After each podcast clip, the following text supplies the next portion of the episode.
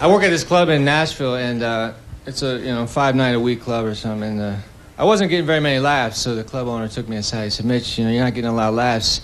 You're gonna have to vacuum." He made me vacuum the club. It was embarrassing. So I told the next guy, "Hey, y'all gotta start laughing. Otherwise, don't drop anything." Uh, yeah, I was going to say that I feel like it's incredibly patronizing for you to paint these questions this way, especially as a white man. I don't expect you to be able to understand what people of color are actually saying. I woke up in a dirty metal dome and uh, 40 little gray aliens watched me pee in a steel bowl. Our nation's pride lies deep within the hearts of its people. American has faith in the liberty and justice, and we all have faith and believe in ourselves. The United States' freedom and opportunity is one of the greatest. We are truly the land of the great. From the rocky shores of Hawaii to the beautiful sandy beaches of Hawaii, America is our home.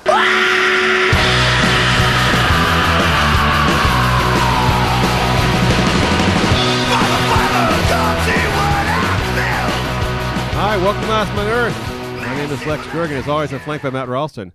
Matt's been flipping through his old high school yearbooks this past week to see who is most likely to bring up sexual assault allegations during his next run for West Hollywood City Council. If that name is Tony or Greg, he's likely to win the seat. Can you imagine, like, now everybody has to go? We're going to talk about this in a little bit, but everyone has to go through their sort of high school memories of like decades ago to remember what they did that was like a woman, most likely a woman or a guy, I guess, will come forward and say, "Oh yeah, at this party they groped me, grabbed my tit, grabbed my ass, like tried to like get me in the sack or whatever."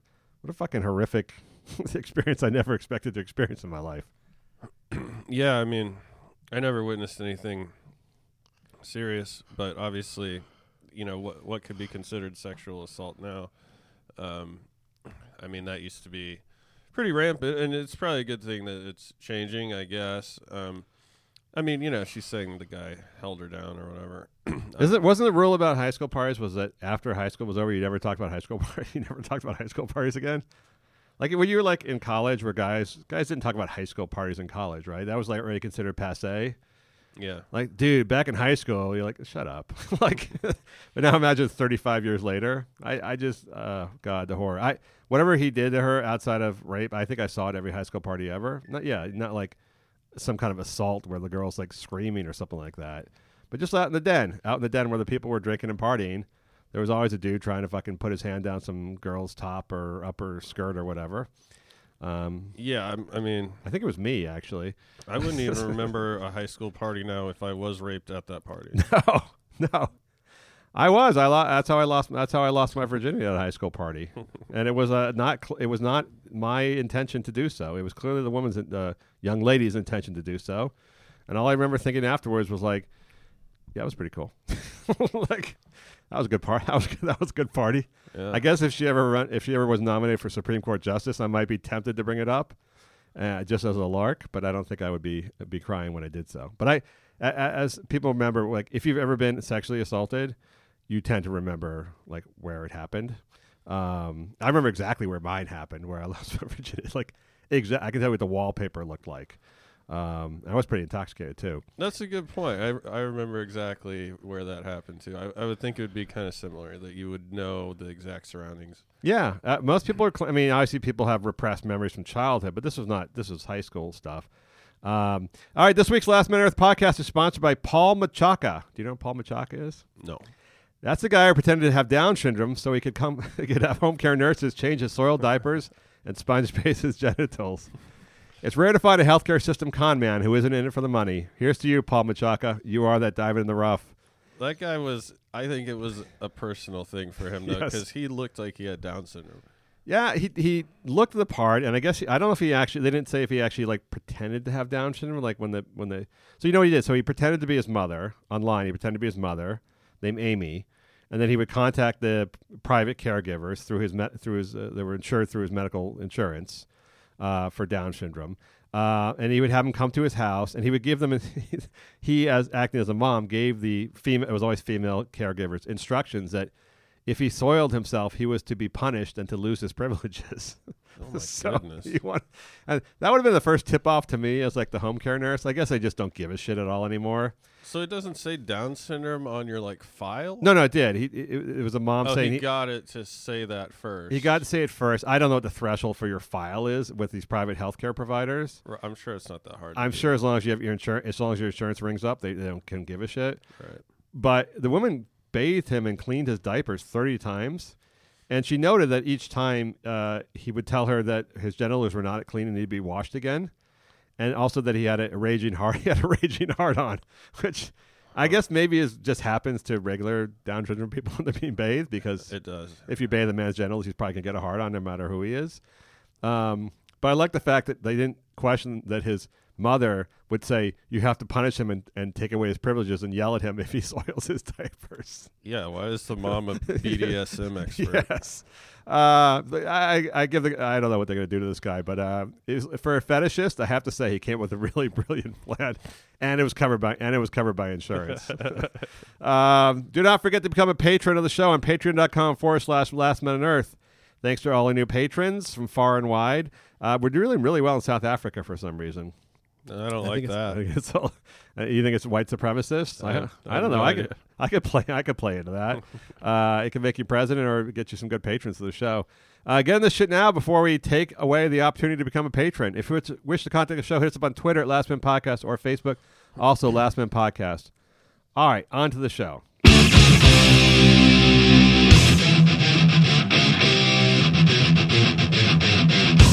Uh, Matt, let me ask you. Just talk about Brett Kavanaugh, and I don't. By the way, I don't know anything about Brett Kavanaugh. I mean, other than what I read in one article about his qualifications, and he seems eminently on paper qualified to be a Supreme Court justice.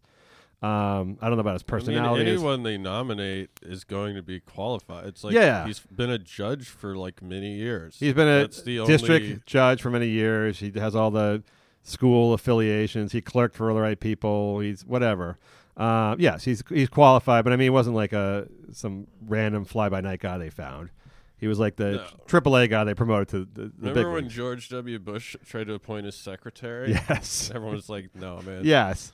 Like it wasn't that. This guy was clearly like Yeah, you know even like the liberal Yale professors where he studied were like backing him and saying he's he's certainly we don't we don't agree with him, but he's certainly qualified. Yeah. Um, but so now he's got this woman, Christine F- F- Blasey. For I don't know if we're supposed to use all three of her names.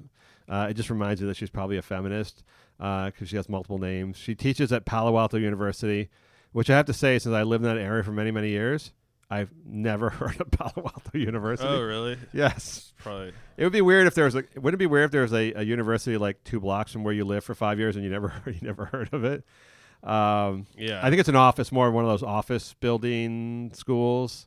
There's um, something to be said for having a football team. Like Yes. I don't, I don't watch college football, but I want my school to have that team, Well, yes, yes, exactly. That's a legit makes you even a they legitimate. suck. That makes you a legitimate school. Yeah.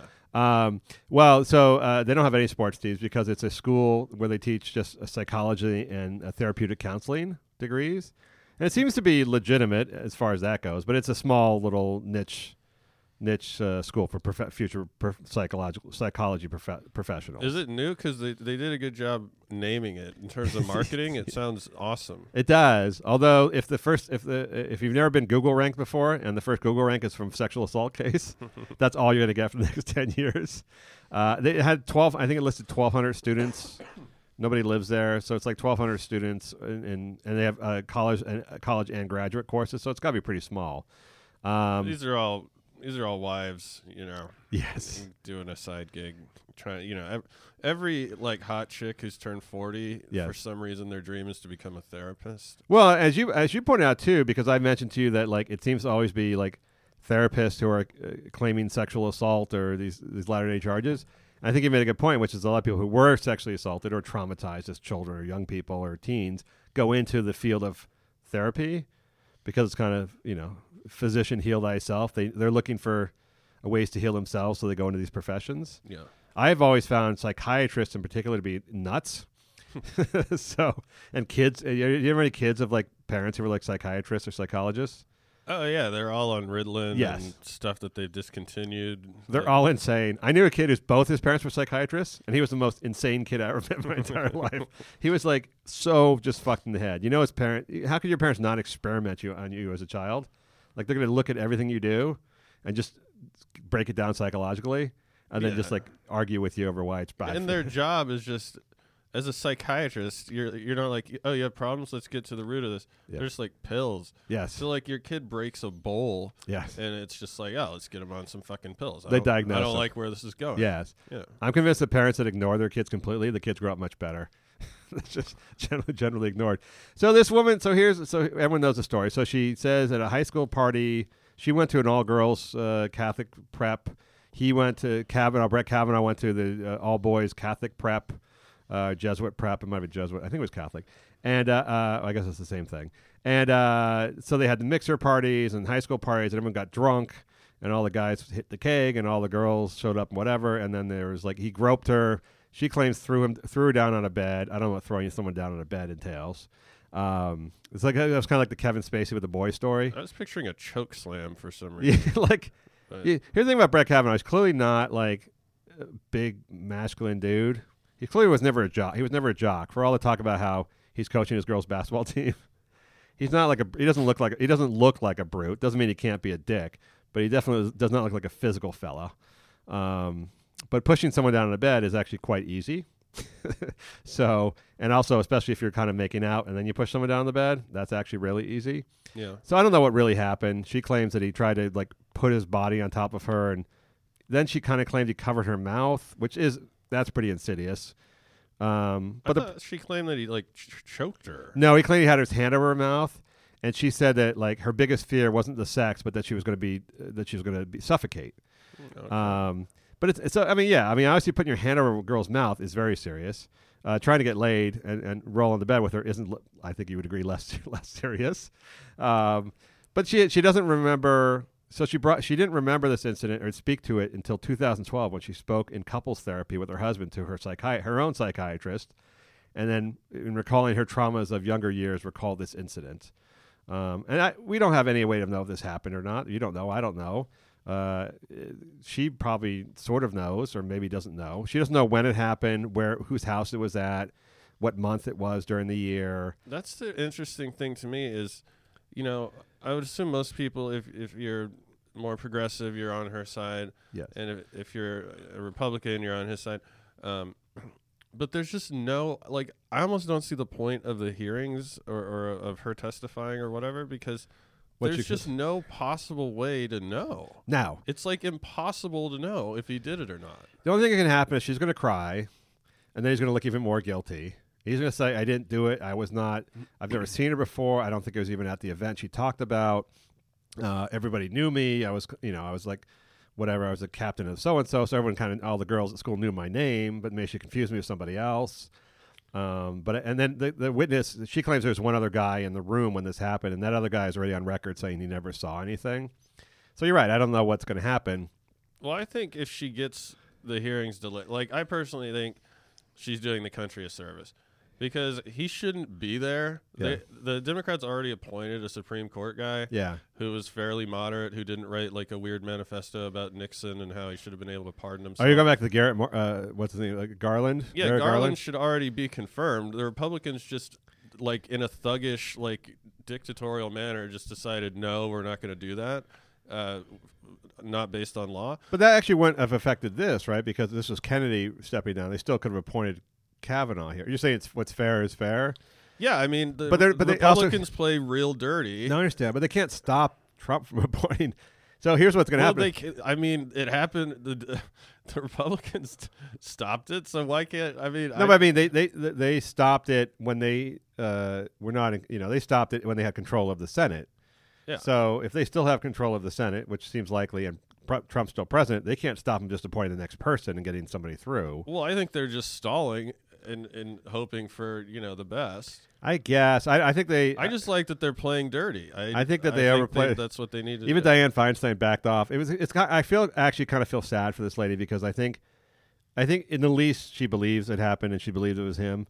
I don't think she's a, a phony, but now she's caught up in this whole fucking machine, where she's her life is now going to become she's the woman who made this accusation, whatever else. And she asked to be anonymous when she turned it when she wrote the letter, which I guess was silly to think that that would happen. But she requested to be anonymous. But then they a lot of opportunists saw this way too big an opportunity and forced her name out there. And now her life is kind of ruined essentially. Who did she write the letter to? She wrote the letter to her local congresswoman Hmm. and said, "Just to let you know, this, you know, I, I this guy, this thing happened." And then she turned it over to Dianne Feinstein, and they had it for like four or five weeks.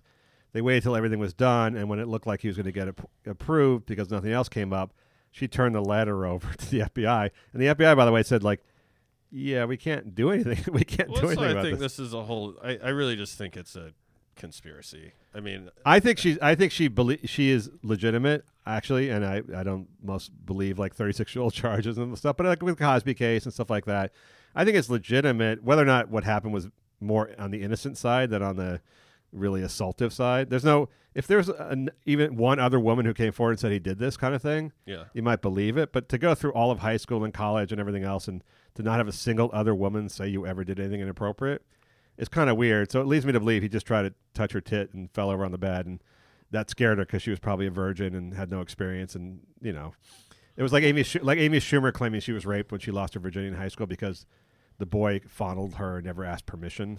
Right. It was like everything you and I saw in high school, and I s- how everyone got laid in high school. I, I just don't understand. Like, there was no like girls coming up to you and say, "Hey, let's have sex." That's it. That just didn't Yeah. happen. It it does seem like, uh, you know, and I'm definitely on the on the side of women not being assaulted. Obviously, Of course, uh, as ev- most. I'm put, uh, put Matt down on record of women not should not be assaulted. I think everyone is, except for a very small minority. Yes. of people um, who would still say they weren't.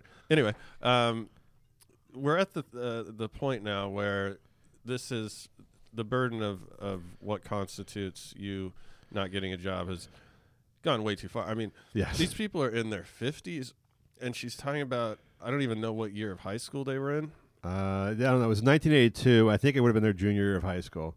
and something you know. Relatively, obviously, if there's a scale, this is probably a four or a five. Sure. I would guess. Um, it's just like I, I just don't think it's relevant at this point. No, it, it- it's not relevant, and unfortunately, like it ruins her and it ruins him, in both in different ways. Um, because it's kind of you know whether he if he didn't do it, it ruins him. He's stained with this. Half the country thinks he's a rapist, uh, and half the country thinks she's a liar. So, Yeah. and they're both they both can't be they both can't be true. And also, it's just not that like I said, it wasn't that relevant um, to him being a Supreme Court justice. That's not really part of his qualifications, whether or not he got frisky with a girl in high school. No, and if she is being used, then it's super irresponsible um, of you know whoever made that decision because it, he's obviously in the position of power here. Yes. His uh, party's in control. He's probably going to be confirmed anyway. Oh yes, he will Um, be. but uh, yeah, I mean, ninety nine percent he'll be confirmed. So it's like, okay, uh, you could go to court. This happens every day on a widespread scale across the entire country. You get a speeding ticket. It's your word against the cops. He lies under oath Yeah. routinely, almost every day. This is a he goes to personal story. Is this? This is getting personal for you, Matt. I can tell. It's uh, Yes. yeah. I mean, it's personal to everyone. I think it's probably happened. You try and fight a ticket. The cop doesn't remember what happened. He makes shit up and he wins. Yes. I mean, that you know, you're, Well, you're I- not going to beat him. The problem with this case is it's not like Harvey Weinstein. It's not like anything else where there's a string of incidents everyone knows about. This guy had like anyone from Elena Kagan, you know, backing him to uh, every other woman he worked with. So if you got 50, 50 chicks you work with, work for, and work for you, and they don't. So now the, the new thing today was like a female law, uh, law professor at Yale says uh, it's obvious that he only hired attractive women to clerk for him. So I think that says something about him. Like, okay, so that's where we're at. So like, he actually hired his his clerks were too good, were were too attractive, and that shows it what that he's like a rapist. so he's a rapist? good-looking woman can't just get hired based on the merits of her clerking abilities. Yeah, or even if he did tend to hire the more attractive uh, applicants, okay. So like that means he's a he's a rapist, or just every other guy in the country, which is where I think that's where we're at. Because now you had like you had a congresswoman, yeah, was it yesterday, two days ago, saying it doesn't matter if he did it or not. What matters is how he responds to her pain. Like what? What? like like like so the measure of a man is not whether or not he's been falsely accused of rape. It's whether or not he shows that he's sympathetic to the woman who who accused him. like that doesn't even make any sense. It's like saying like men since we can't prove that he did it, his it's under he's under obligation to act as if he did it and to say he's sorry, say he's sorry. Like Right. I would uh, almost think that would be more likely that you did it. Yes, If you didn't do it and you're treating the person with a lot of deference, like. I think that I think it was Patrice O'Neal made the joke like he knew Mike Tyson was innocent because Yes. he, he got out of prison and said, "I wish I had raped that bitch." yes, because yes. that's exactly how you would act. I mean, Kavana is clearly, you know, uh, Kavanaugh. however, you- yes, just a white. Kavanaugh sounds like a stripper name. Kavanaugh. Yes. He's uh, you know, he's this, he's this establishment shill dude that's you know into Nixon, and they, they're only appointing him because half the Congress is, has dirty money, and he'll he'll allow the president to pardon himself so that the investigation. Yeah, I, I don't. I mean, even outside of all the reasons why they. But why don't they bring that up? To me, that seems more relevant. Well, that's the thing. So they brought that stuff up during the hearings, and obviously, just most people, the people who cared cared, the people who didn't care before didn't care, and then the people who were in charge, who had the majority, are going to vote him in. But So- Democrats don't understand how fucking dumb people are. Yeah. They have to keep talking about this. That's that's the Republican strategy. You you Yeah, but you you get catchphrases like "lock him up," shit like that. Yeah, but you get you get eight million times the media reach when you talk about sexual sexual assault. This is story has dominated the news for the last seven days, versus talking about the stuff you're talking about. It just doesn't. That only appeals to like the the the people who watch MSNBC, which is like a million, a million and a half people. But the sexual assault story, everyone's like, yes, that's trending on Twitter. just There's a gotta it- hashtag. it's like a juicy. It's a juicy. He said. She said. it's getting a lot of attention. But yeah, maybe if it was a little more legitimate, like it's not Anita Hill, it's not no, that. no. You know, It's not a woman he just, just who just worked for him saying, and, and by, by the way, a bunch of other women who were going to corroborate her story. This is a very thin, very thin lack of evidence story. And yeah, I guess anytime a woman comes forward and says this guy raped me, you or assaulted me, you have to let her s- tell her story, of course, even if it's 36 years later. Um, but I like the fact that she hasn't had time to prepare. Like I'm like she's only had they said she's only had two weeks to prepare. I'm like, well, actually 36 years plus two weeks to prepare. Right. So it wasn't like it just happened. It happened two weeks ago. Well, dude, how could you if you showed up, even if it really happened, and and they're like, okay, so where did it happen? Yeah. And you, you, well, I can't really answer that. It's like you look. Yes. I, I mean, you're just deer in the headlights. Like they're gonna rip you apart. yes. And she knows that. I'm sure she's not stupid. And by the way, this was, she had she turned over the notes from her shrink. She turned over her shrink's notes from 2012, where she said the same thing. So it wasn't like she's just saying that now, like I don't remember it. She told her shrink in a private session she didn't remember it. So obviously it was a very hon- that was a very honest answer on her part. She wasn't she Yeah. didn't know. It was, so she she doesn't know where it happened or when it happened. So right off the bat, that's a problem. And the fact there's no not a single witness, and the fact that she's held it for 36 years, there's nothing there. But here's here's the real conundrum, Matt, that I came up with. So what the people all the there's now we believe hashtag we believe hashtag we believe uh, uh, Christine hashtag uh, which I don't know what it's based on again. So you have Hollywood celebrities. Uh, Eva Longoria made a video. Uh, Julia, Julia Louise Dreyfus signed a petition saying we believe all this stuff. Like again, based on what? By the way, you never even heard the woman speak. like you've never heard her speak before. So we believe because she's a woman. That's the only thing you have to say. Dear Professor Ford, Dear Professor Ford, Dear Professor Ford, we know how difficult it is to stand up to powerful people. We want to thank you for publicly sharing your story of sexual violence. As members of the Senate determine whether Supreme Court nominee Brett Brett Kavanaugh, Brett Kavanaugh, Brett Kavanaugh should serve as a Supreme, Court, Justice. the Supreme Court Justice, This context is critical. The behavior you described was wrong. Wrong. Wrong and runs directly counter to upholding the law and, promoting, justice. Yeah. um, is that they're saying like the conundrum is they're saying like okay, so you have a very very tiny fraction of the male population who is convicted or accused of sexual assault, but that what they're saying is that most sexual assaults are never reported or spoken of by the victim, so nobody ever knows about them. So they're saying like, oh, you can do an FBI check on somebody, scour their background, talk to all their employers, talk to all the people they went to college with, all that stuff, but you never know about a sexual assault in someone's past because the person who was assaulted never mentioned it to anybody, and it's almost usually a private situation. So now you have the situation where all men potentially have sexual assaults in their background, and it can't be disproven. So, like, because so many women are assault- this is the theory are assaulted and they don't tell anybody about it. Anybody from Brett Kavanaugh to you or me could have assaulted someone in high school, and no background check ever would ever sh- would ever show it. Yeah. And therefore, all men are rapists, potentially rapists. Like, you know, I mean, really, like, there's no way to clear. There's no way for a guy to say like, I have, I've never sexually assaulted a woman, and then someone will say, well, no, you might have, but you just never told anybody. No, and it's yeah, it's one. I mean, just yeah, exactly. Now it's now it's just. I mean, you could be about you you worked your whole life to get to this point, and you know your dream is to become a Supreme Court judge. And just let's say I don't know if he did it or not, but for someone with a fairly unsubstantiated story to come in and be able to take that from you Yeah. seems not right to me. It's it's just it's it's almost like profiling. I was thinking about it as like profiling, like how you, uh, young black teens are profiled. That must be a criminal or up to no good. It's like they're almost saying like if you're if you're a male, especially a white male, which is odd because it's almost always black males who are falsely accused of rape and in prison, wrongly in prison by the numbers. But they're saying if you're a man and you say I've never sexually assaulted a woman, they can always say, or you did, but she never spoke up about it. So it's like it just it's that whole rape. It's like the end result of the rape culture, the feminist things talking about the rape culture, which is all men are rapists. So maybe you did rape somebody, but we just can't prove it. Like it- it's a very idiot insidious. It's very why, insidious. Why do you focus on the guys that are most obviously rapists? Yes. like the guys that watch porn together and you see them. At Whoa, whoa, Matt, what's wrong with that? no, I mean I get why they're mad. The president is like caught on tape talking about essentially sexual assault, grabbing him. Yeah. by the pussy. He's been accused by I don't know eight, ten, twelve women. Although he paid, he did pay. Um, I mean, so I get why they're like kind of irritated about that, but I don't know. Like Well, it this- used to be. It used to be you didn't like. It used to be the theory was at least of civil libertarians was you don't like. It's better that a thousand guilty people go free than one innocent man be con- wrongly convicted. That's gone. I mean, that idea is gone.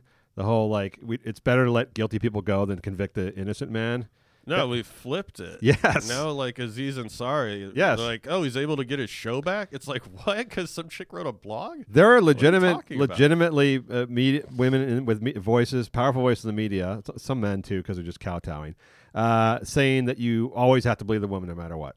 That it doesn't matter if the guy, and it doesn't ultimately matter if the man's guilty or not, because so many men are guilty and get away with it. You're right; it's completely flipped. Yeah. and it's it's like this is the end result of like the the Me Too thing. But I think it is like profiling black teens, where it's just like guys now have to be seen as like all potential rapists, which is really sad because I think it's probably I'm sure less than one percent who actually are ever committing committing rape. Uh, I'm sure if I said this around my ex girlfriend, um, like, yeah, I, you know, I don't agree with Kavanaugh. I, Yes. I, I don't Kavanaugh. I don't like it. Yeah. Um, but you know, I, I just don't think he should really. Uh, that this is very legitimate. She would just respond with, "Oh, so you raped a girl in high school?" Yes. I'd be like, "What? I guess you missed the point entirely." Yes, and then she would ask you not to, to disprove it. Yeah. Did you ever go to high school parties to get drunk with girls? Well, there you go. You probably did something. Probably. And by the way, I'm just scouring my of what I remember of my past. I don't think it was all that interesting, but uh, I bet Kavanaugh's uh, high school uh, social life wasn't all that interesting either, Um, because these kids at these prep schools. Based on the rest of his life, I would say it's the opposite of Yes. Also, if you coach if you coach girls basketball for six years, you should get off any crime.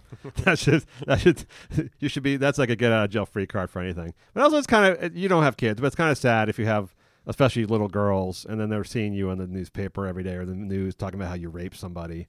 That's just I mean that to me as a dad, it's kind of sad.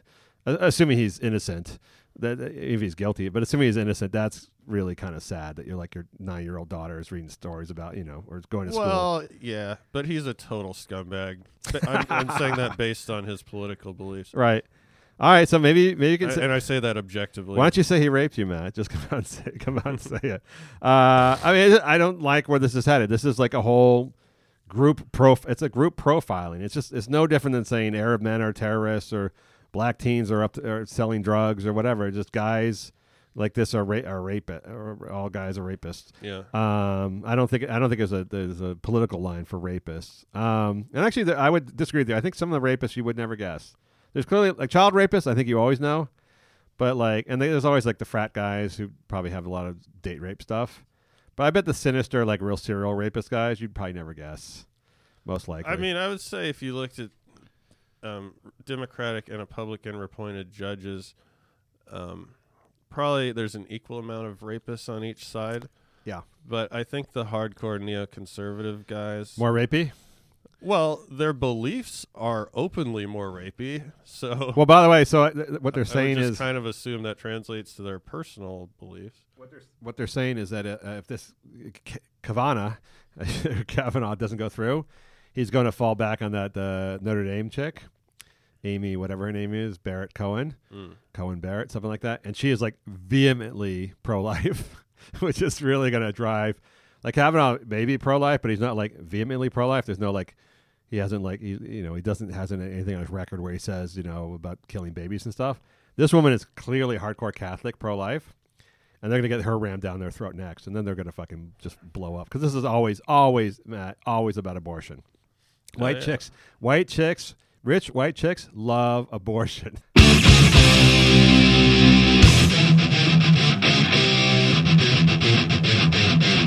Uh, Matt, let me ask you. Uh, this Malaysian con man, Jolo, I know I'm mispronouncing his name, but I still want it to be Jolo. I don't speak Malaysian.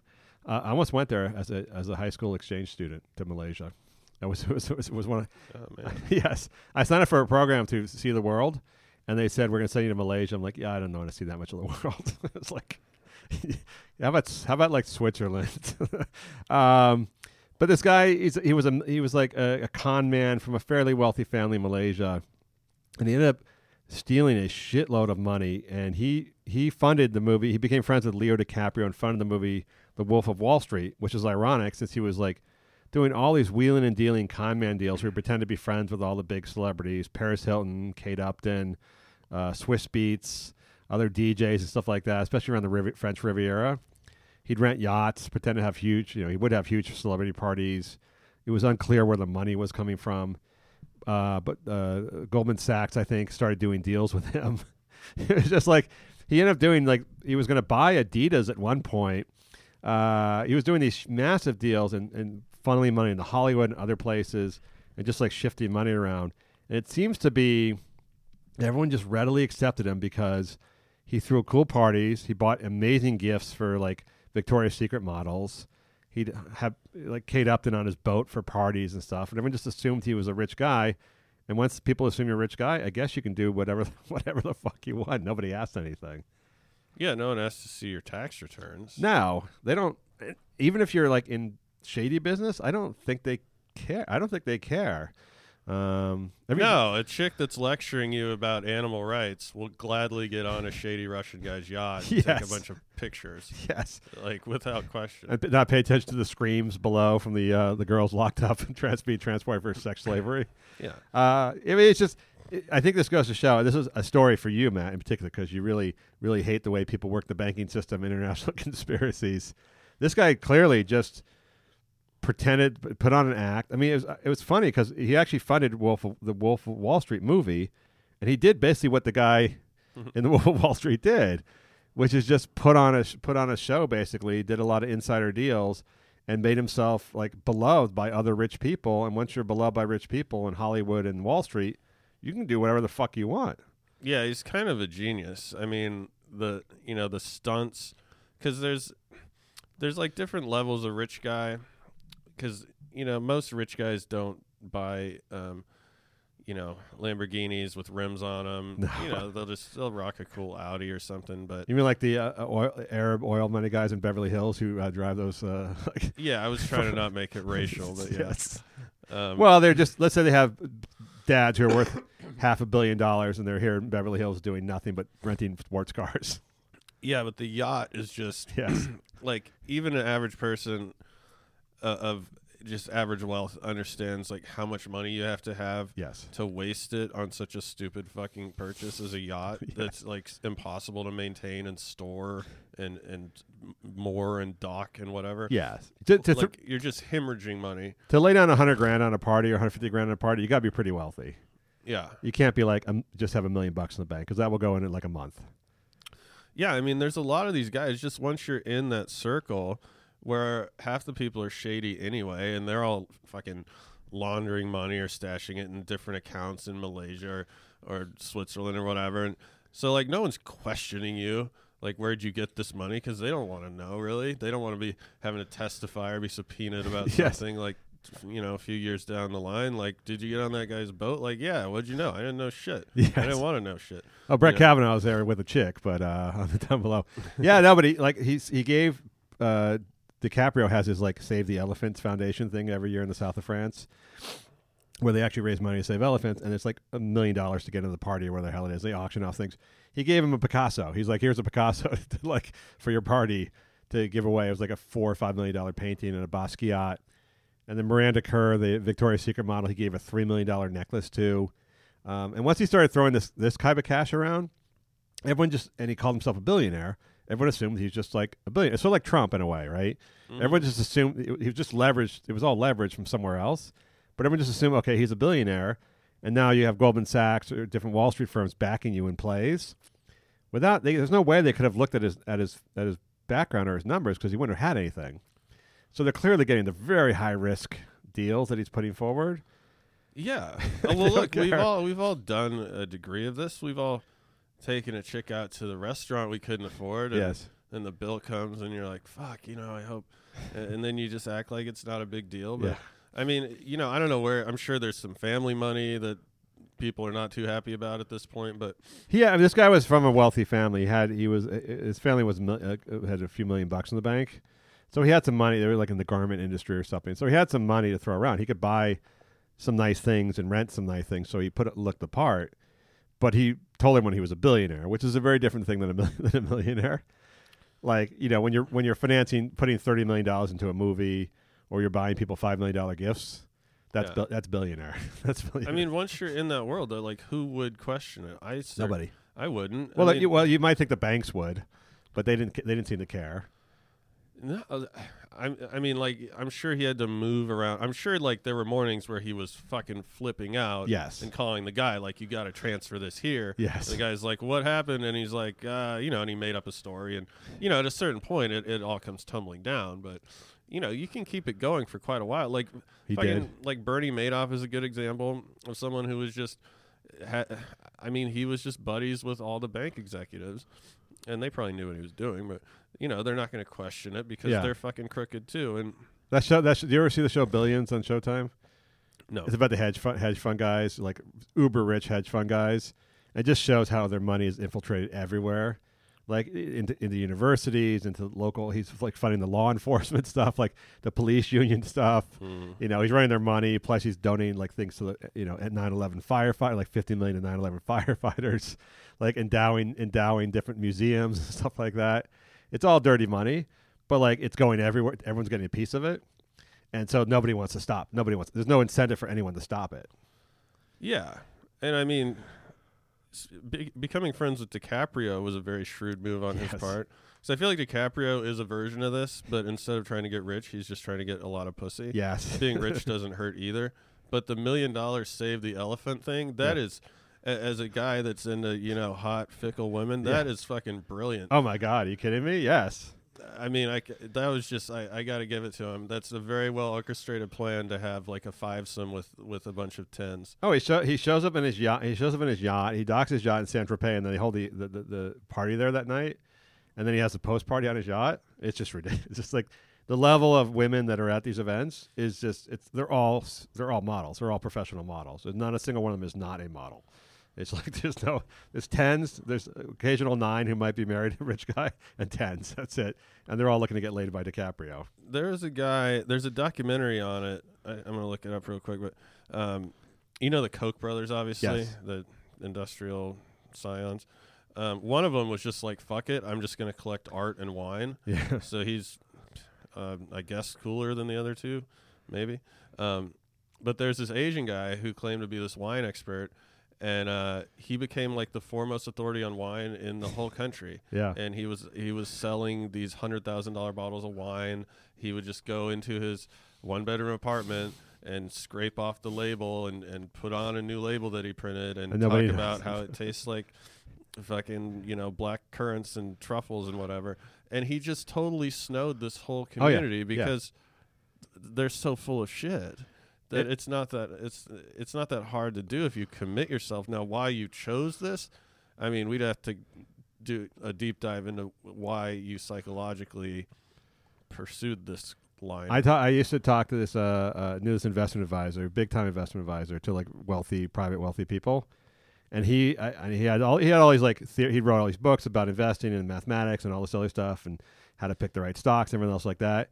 And I said, "Wow, you have all these like," and he had all these like copyrighted like formulas, that, that copyright that you know that he owned, uh, that he had trademarked, no one else could use for his investment formulas. I said, "Wow, people must love these formulas." He goes, "No," he goes, "Like the only reason people pick their investment advisor is who they can tell about the cocktail parties is running their money." He's like, "That's the only thing that matters. All the other stuff I do is bullshit." he goes, "You want to get in with the influencers." And when they say they're using you as their investment advisor, then all the other rich people get involved because that's how they they're all like sheep. They all want to be in on it. They are like sheep, and they're also usually busy. I'm not talking about the trust fund guys, but Yeah. they they still usually most of the time have something to do. So you know, if you were a woman, if you were a chick like Miranda Kerr, and some guy gave you a three million dollar necklace, would you just go, "All right, that was a Tuesday"? like that's just like, like that's weird. Like, like what you think like, or if you're if you're DiCaprio, you go, "Oh, a Picasso, ah, cool." All right, see you next week, buddy. yeah, my first thought would be this guy is in organized crime. Yes. and uh, he's he probably has killed people. You know, And he was, it looks like, because he actually did. He did what, uh, like the new version of the international mob now is China, just working with the Chinese government.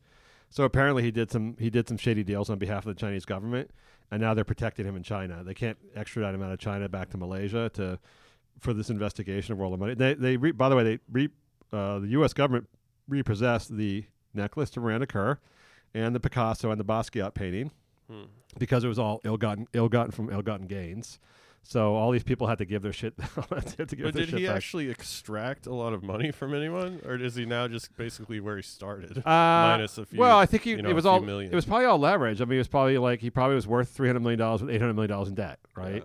That's how those guys operate. That's Madoff or anybody else. I mean, that's the heads of lots of studios in, in, in Hollywood I've known before. They have a lot of money, but they owe three times as much. Trump is also Trump is like that as well. I think. Oh, yeah. You, know, you have a huge. I mean, how much cash you need to live like a really rich life? Say you have three hundred million dollars in the bank, but you owe eight hundred million dollars. As long as you can delay that eight hundred million forever, Right. You're gonna be rich. You'll be rich forever, even though on paper you're actually worth negative negative half a billion dollars. Exactly. As long as no one call, as long as no one calls you, or you can claim bankruptcy on a lot of those things that are costing you money. You, there's always have that offshore money, like pool, giant pools of money that are never taken away from you. Yeah. So, so he's doing a same th- this a version of the same thing right now in China to like Yes. to like hot American tourists. Like he's Yeah, basically. got a new gig. You know. I was thinking about this one. Uh, did you see? Uh, I should have talked more about Mark Cuban. You saw Mark Cuban's apology? I saw that he paid ten million dollars. No, no, he didn't pay ten million dollars, Matt. He donated ten million dollars because it's a tax. It's a tax. Right. It's a tax deductible write off. Yeah. First he cried, then he appointed a female CEO because, as you know, when you appoint a female CEO, all sexual harassment goes away. Mm. That's the catch-all. And then instead of paying a fine of ten million dollars, he made a donation of ten million dollars to various uh, women's charities. So he could write them off. On his, he could write them off on his taxes. No one calls him on this because it's just like he does such a good job of looking like he said he was. I, anytime the man uses the word mortified, you know he's you know he's lying. Yeah, he's smart. He kn- he knows what he's doing. He knows exactly what he's doing, and he worked out with Adam Silver the fact that this would be a donation and not a payment, not a fine, because the fines are not tax deductible, but, but donations donations are. He's quietly developed one of the worst toupees in the history of uh, America. Also, by the way, I don't know if you read the, the, the allegations, kind of proven true about what happened at the Mavericks. I heard there was porn a lot, and there was a used condom laying around. There was a lot of real dark, like real actual sexual assaulty type stuff going, like real like fraternity type stuff going on. It's like in the front office. Yeah, there was. It was only like a couple people, but it got you know everyone knew about it. No one said anything about it, so it's kind of like Weinstein a little bit. There's no actual uh, sexual assaults, but there was a lot of like gross male behavior and women being told to shut up and just deal with it. I believe it. I mean, it's a bunch of jocks. Like, if you look at Cuban, I like Mark Cuban, but he's got such that jock demeanor. Like, Yes. he's the opposite of Kavanaugh. Like, if He's a you're, like- fanboy. He's a fanboy. If, yeah, if, if someone said that Mark Cuban pushed me down on the bed, I'd be like, uh, "Yeah, he did, Yeah. absolutely." Yes, and cover your mouth, you Catholic Catholic school girl. I don't. By the way, I believe that anytime a, a Catholic schoolgirl has sex, she gets pregnant. So I'm not sure that that actually happened. I remember everyone who ever had sex with a Catholic girl, they always somehow they always got pregnant. All right, J Lo, Joe Lo, come out of come out of China. I want to hear all the stories. I just the whole fa- my fascination is the fact that like these organizations just don't like Hollywood all stuff. As long as the money's coming in, they're so impressed by status that they could care less. The banks, I think, are not impressed by status, but they just saw a big money making opportunity, even though they knew this guy was not on the level. They don't, and they just don't give a shit. Yeah, I mean, I'm sure someone, you know, you could be offended about all kinds of things, but I'm sure if you looked into this guy's background and I don't know, his family was chopping off the arms of slaves or whatever, like whatever it is, I have no idea. Uh, just hypothetical. You're just make up Malaysian shit. But it's like, oh, he was just buddying around with Leo DiCaprio. Like, where's the thing that's like, hey, Leo, that's not cool, man. No. I thought you were like this humanitarian guy. Yes. Why are you friends with this rich guy? He's like got all this dirty money. But no one really thinks about No. that. Oh, by the way, uh, so you know, Matt, uh, uh, Demi Lovato's drug dealer has a warrant out for his arrest. That's good. But uh, it's not actually related to Demi the Demi Lovato case. there was actually another warrant out for his arrest. So I I think he's in Harvey Levin's basement. That's my my imagination, maybe.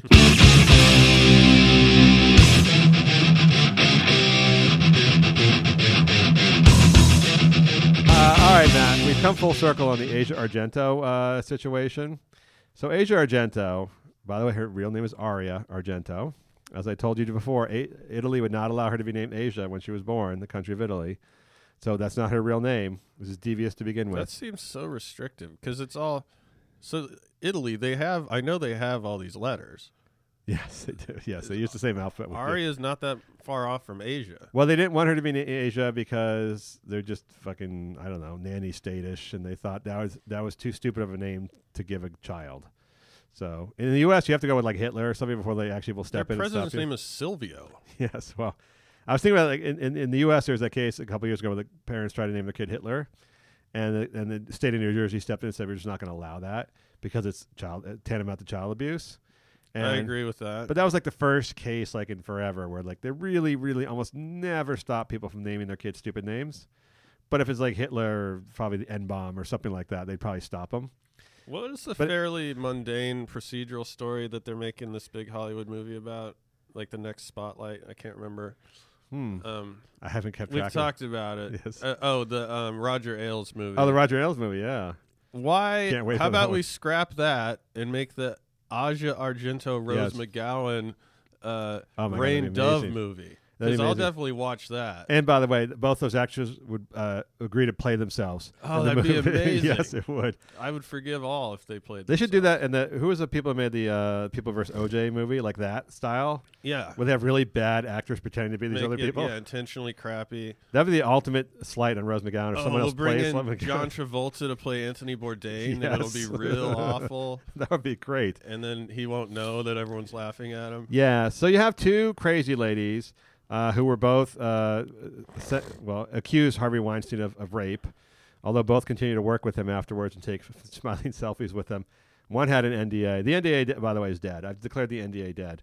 The Trump after after Stormy Daniels and Rose McGowan and everybody else, there if you're paying women three hundred grand for an NDA at this point, it's just silly money. You just have to understand you're not getting anything for your NDA. It's like uh, one of those uh, any of those like things you agree not to work for anyone else after you leave a company, and then you go work somewhere else like a week later for the competition. it's just one of those stupid things you sign that you no one ever follows. Although you think with 300 grand it might hold some weight, but no, it's all out there. So these two were these two pumpkin heads basically ran the Me Too were the heads of the Me Too movement because they both had Harvey Weinstein's penis inside of them, which is some sort of almost legendary status in the in the Me Too movement, um, as opposed to everyone else who could just point to stories of like, you know, some PA looked down my blouse on set.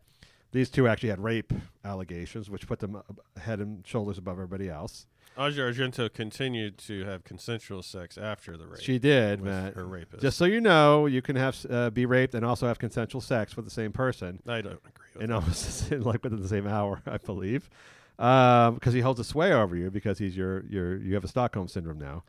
Um, so these two were like tight. More like he has the coke. Yes, they were thick as uh, thieves and, and leaders of the Me Too stuff. Dis, you know, discrediting men, calling out men, uh, and pigs in Hollywood, and men being pigs, and rapist pigs, and pig ran rapists, and all this stuff. They really expand their vocabulary. Um, but now they're at odds. Now they've become enemies because, as you know, Matt, all female friendships eventually end in some sort of dramatic, dramatic hating of each other. There's just no way for for women and two women in the spotlight to ever share the spotlight. It's just never, especially women with egos, it's never going to happen. Yeah, this is every reality show Yes. played out in news headlines over the course of a fairly short amount of time, two months.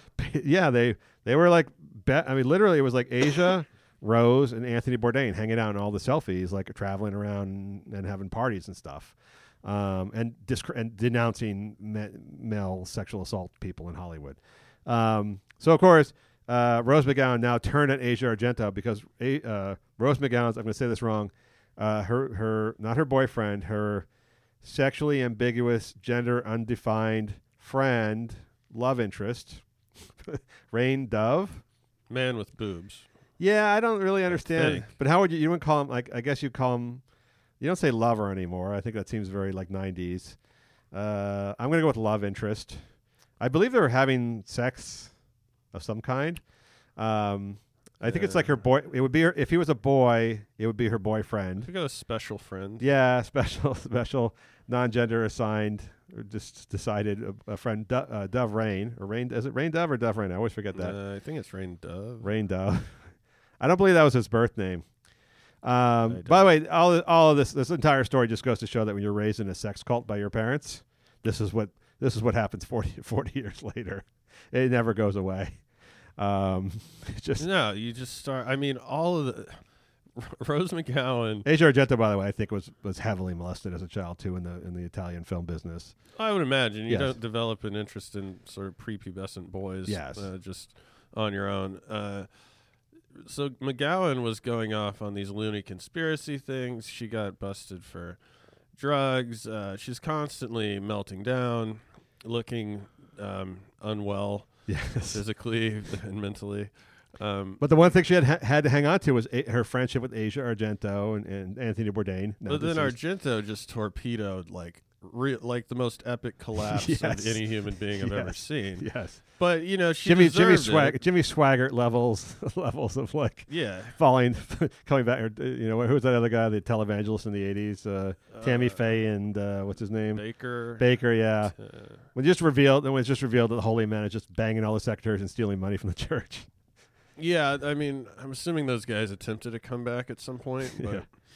You're yeah, you're kind of just done. And she was so, uh, you know, the hyperbole, the the ego behind it, and this whole time, you know, her boyfriend, not even her husband. I, I keep forgetting that her boyfriend forked over his own money to pay off this this um, kid, really. teenager yeah who she had sex with So she was lying to Rose McGowan. She was lying to the public. We found out three or four times over that she's lying about her lies. Yes. And she just continues lying. I don't know if she has like a good PR person, a bad PR person. This is her own personal strategy. Yes. Um, but she's really just taking.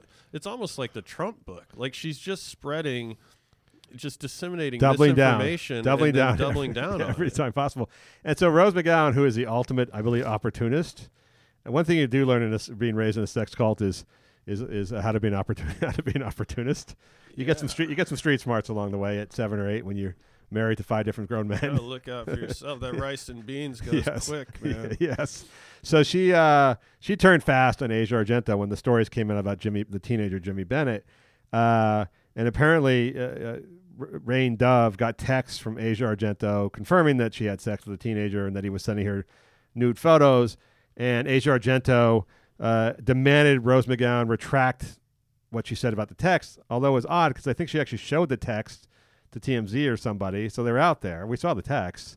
Yeah. So I don't know what retracting them would actually do, unless she said they were made up. But I don't think she indicated that. So now she's suing her. She hired an attorney. and She's suing Rose McGowan civilly for some millions of dollars, and the two have fallen quite at odds with one another. It's like this is like if you could have predicted a year ago, you could say this. No one would have predicted this, but I think I just would have predicted this exactly. Yeah, if you ran this by me and said, "What do you think of this?" I'd go, "Yeah." That um, could totally. That could, of course, that would happen. That could totally happen. yes. So Seems like A- a definite But possibility. Asia Argento's defense seems to be that uh, a Rose McGowan, Rain Dove and Rose McGowan claim that Jimmy Bennett started sending her nude photos of himself at twelve, But her defense is, uh, no, he was actually it was he was actually 17 when he sent me nude photos, which by the way is a great defense, except it's still illegal. It's still illegal. It's still child, still technically child pornography. So not the best defense ever. And also that uh, that the 17 year old she claims was he uh, sexually uh, you, assaulted her when they had sex together.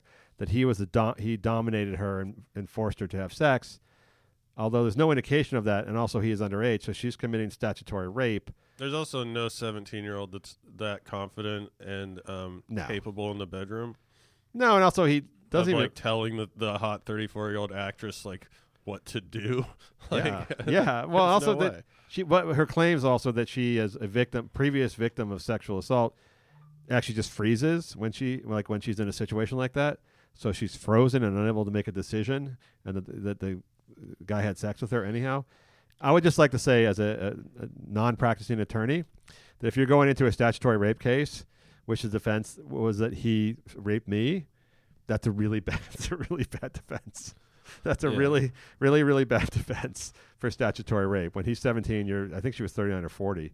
Uh, it's just not gonna, that's not gonna fly. and it makes her like the ultimate villain because she's also she's she's appropriating something real about Yes. rape and saying I just froze like that's something she like heard on a movie somewhere Yes. or, or something she heard Rose McGowan say it She's been claiming this for like she does this in speeches. She talks about in speeches how like not all women will protest being raped. They won't physically protest. They'll just you know quietly accept it, which also again lowers the bar a little bit for for rape. So like if you're having sex with her and she just isn't really into it so much, that's then rape. That's also rape. And you know it's not going to stop a 17 year old boy. Um, he's not yeah that's true I would think I mean I'm picturing more of an actual if it's someone you know and and you don't say and and you get naked on a bed yes. and then you proceed to have sex and you don't say I don't want to have sex with you yeah I'm not going to call that rape at all No, just but that's so that her claim her claim of the sexual assault extends to the fact that she's not making an indication that she wants him to stop, but that she's just frozen, emotionally frozen. Oh, so she's like invoking her past. Well, yeah, or you can only have sex with a trained psychiatrist who would see the symptom, the signs. You have to only have sex with a man who's a trained in, in the signs of sexual assault, so he would know whether or not his partner was experiencing emotional frozen, frozen, frozenness. I get what she's doing, it's like watching a kid that broke the lamp try and lie. Yes, And- put the pieces back together with the glue. Which I just realized how pe people are inherently such liars. Like we talk about it, you know, half of our stories are about someone that's just lying. Yes. basically, or just being totally. Um, But you, know, but you knew you were you and I knew that she was at least playing up the stuff, the Harvey Weinstein stuff, and Rose McGowan too, before any of this other stuff came out. You just knew it's like you're setting like you're setting yourself up. You said like you can tell when someone's a rapist. I think you can also tell when someone's a false accuser or overplayed accuser. Let's say. Yeah. It's with these ladies. It's pretty obvious. Like I, I feel like e- there's even like some people like Ashley Judd who I feel are legitimately victimized when I see them uh, speaking. And then I see people like Rose McGowan or Asia Argento. I say they have turned this into a drama where they've overplayed. Maybe something happened, but they've overplayed it so extensively. Yeah, because when you see the photos of them and Weinstein, Yes. like this happens every time there's an election. Like, um, uh, I'm trying to think. Obama will say, uh, "I'm not friends with, uh, you know, this politician." In Louis- fact, Louis Farrakhan. I've never right. In fact, you know, we've barely met, and then there's like five photos of them shaking hands and smiling. Yes. like that makes you look bad. Yeah. and, and for a reason because it's documented proof. Yeah. that you're sort of at, at the very least embellishing the truth. I would guess. Yeah, and, uh, and so Rose McGowan was like seen with photo and smiling in photos with her arms around Harvey Weinstein. Which, by the way, whether or not he raped you or not, that's still gross. like just Like putting your arm- him? Well, like like putting your arms around like he's your best. I mean, you all saw all the speeches where all these women were saying, "Without Harvey, where would we be in Holly? You know, as actresses in Hollywood." I mean, just legitimately, he was winning awards from women's groups. Yeah. With uh, what's her name, Dame Dame, whatever the hell her name is from Judi England, Dench? talking about how she was going to get his name tattooed on her inner thighs. Oh shit. Yeah, because he'd given her so much opportunity in Hollywood. He was probably not raping her, of course, but so so maybe he was nice to her. But There's he was something to be said for schmoozing, but I mean, but he was a he, he even without the rape stuff, he was a huge asshole. So like just the fact you'd be hugging him and, and pretending to be his friend and stuff is kind of gross. Yeah, he was also uh, stealing money from everyone whose movie he produced. yes, doing that too. I wonder if half those guys were just on the Me Too thing because he fucked him over financially. Probably. He was just a, he was an unlikable troll. So the fact that you'd be like kissing his cheek in photos is kind of gross to begin with. So I didn't believe him. But I, I just this story for me is just beautiful. I mean Harvey Weinstein's clearly guilty of shit, but the story of these two women breaking down, like I said, would make a great movie. John Travolta has to play. Yeah, it's just very. Shakespearean. Yeah, he could have the bad wig. Yeah. because it looked like Bourdain was wearing a wig anyway, even though I think his hairline was just weird. Well, you said Uh, uh, I think two weeks ago you said John Goodman for uh, for Harvey Weinstein. So uh, he could double. He could make multiple movies as Harvey. He could do multiple movies as Harvey Weinstein. Right, right. like just put on the makeup and just do like three Harvey Weinstein movies in it, since he's already already uh, fixed up. and we could get um, who who could we get to be Rain Dove? I don't know. Uh, it would have to be one of those. Uh, uh, David Schwimmer. No, it would have to be a, a, a gender unassigned person because otherwise you'd be appropriating. You'd be you'd be, you'd be called out for for uh, non cisgender appropriation or cisgender. Is this maybe a good moment for the tr- um, trans community? Because really, the only decent person in this story is Rain Dove. Yes. just a beacon of shining hope and truth. Obviously, the hero of the entire. Yeah, the man with uh, breasts comes forward as the, the as the one honest man, honest not man, honest person thing. Oh, this. and we'll get Corey Feldman to play the teen. We'll make it. Oh, real, Jimmy Just make it real weird. I would let Jimmy Bennett play himself. He needs some work. That kid needs some work. He's also walking around Hollywood these days with his pink hair. Yeah. he's not helped himself at. He's not helped himself at all. I have to imagine he'll be in Scientology as soon as he collects the rest of the Bourdains. he only got half the money, by the way. Did you know that? Yeah, she cut him off. Yeah, she cut him off, and he's gonna he's potentially going to sue her for the rest of the money because he wants his fucking NDA NDA money. There's when you when you uh, really pull back the layers of Hollywood, it's just truly disgusting. It's just, this is like if you think this is an isolated incident, you're sadly mistaken. There's Yeah. probably 50 of these stories in Hollywood right now.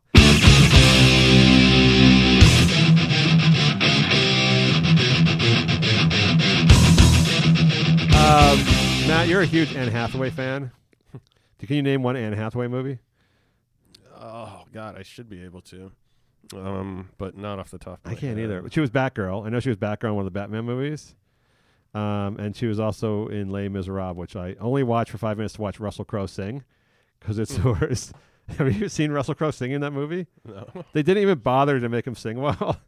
like he sings really poorly in the movie, which is weird. Like you know, Hugh Jackman's in it; he can sing a little bit, and Anne Hathaway she can sing a little bit. They're all from musical backgrounds. But uh, you know, they bring in Russell Crowe and he plays whatever he plays in the movie, some French detective, and he starts singing. I'm like, it's just horrible. They didn't like dub it or loop it or try to fix it. I'm sure they played the card though of like, no, yeah, this is raw. He's really singing. Uh, Yeah, he was really singing, but it was it was really bad. It was really poor, and I thought like, why would they not even just give him voice lessons and try to have him give him a few takes to make it sound better? But I think they just gave up. I think they said that's going to be too hard to do. He's going he wants to sing to be in the movie. He gets to sing. It was really fucking horrible. Really fucking horrible. There's, there's really almost nothing worse than a musical, but a musical where the people can't sing is worse. it's actually worse. sounds like a really terrible movie. Yeah, so Anne Hathaway is a, is a symbolic of what's going on in Hollywood now. So as you know, Matt, as a white male, you're part of the demon demon class. Uh, you probably own slaves. You probably sexually assaulted women. At least denied uh, women of color opportunities as much as as much as you can. uh, obviously, the white community gets together for meetings where we host conspiracy meetings on how to keep the other other genders and classes down. Um, I don't think I've ever once talked to another white person and said like, "Hey, let's do something to stop those min- how are we going to stop those minorities from getting in here from getting in here?" I don't remember any of those conversations. Because I'd have been talking to him in line at like a hundred person interview to be a waiter at the Cheesecake Factory. Yes.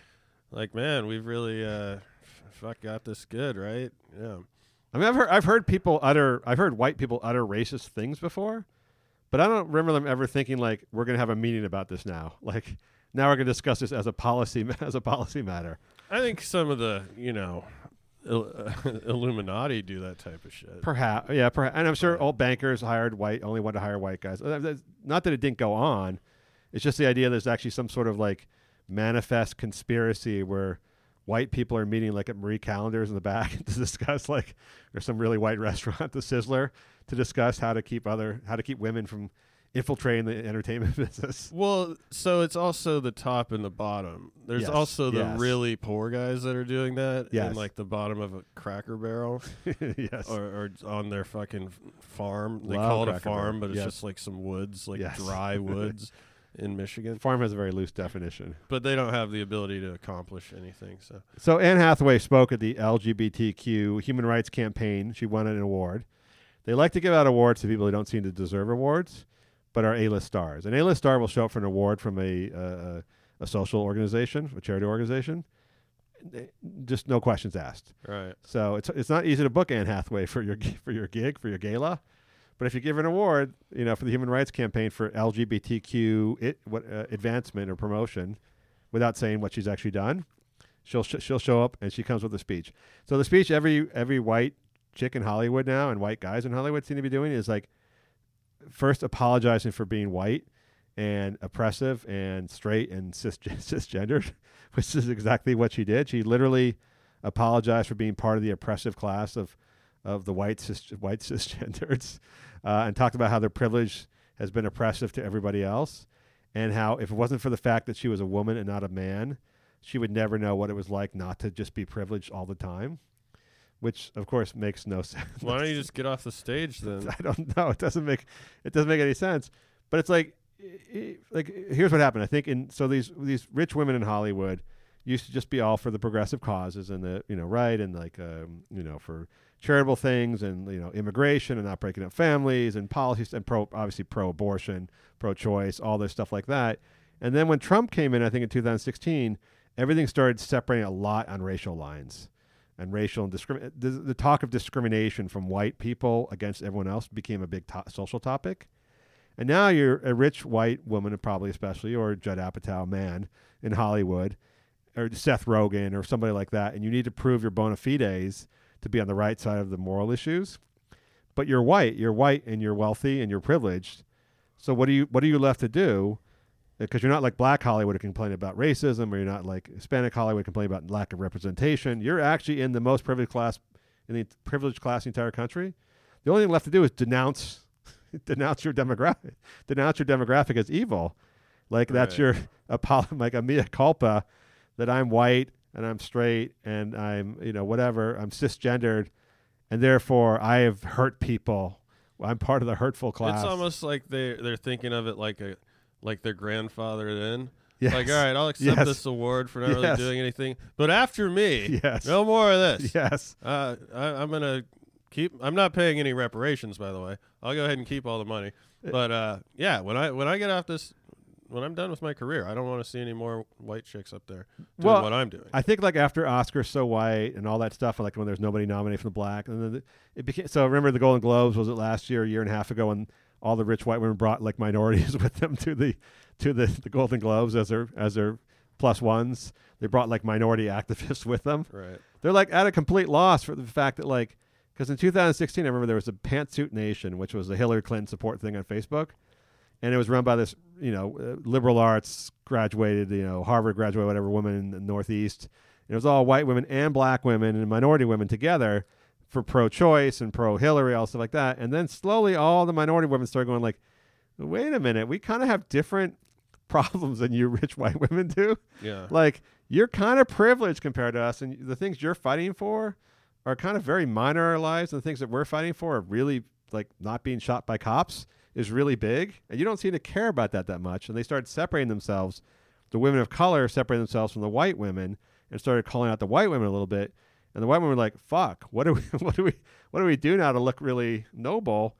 And what they were left with was denouncing their own Caucasian Caucasian race Yeah. as like, yeah, you know, I'm Anne Hathaway. Like, uh, we, we used to own slaves, and uh, we kept you people from drinking at the water fountains, and we did a lot of stuff. And so, I, God, I really feel shitty. I'm a shitty person from a shitty race, and look at my dress, and here's my here's my award. like, yeah, and it seems to rub it in too because you couldn't look any uppity, more uppity and annoying and and sorority than Anne Hathaway. Yes. Like I, I used to think Anne Hathaway was hot, but wow, she's not a bad looking lady. no, she she is physically attractive, But I just look at her. I'm like, oh god, she's like this. She's so she- Annoying. white, annoying acting. Like she would just be uh, that annoying chick that's like pretending to like football or whatever. Like I'm just saying, like, why is it not? Um, I don't know. So like Frances McDormand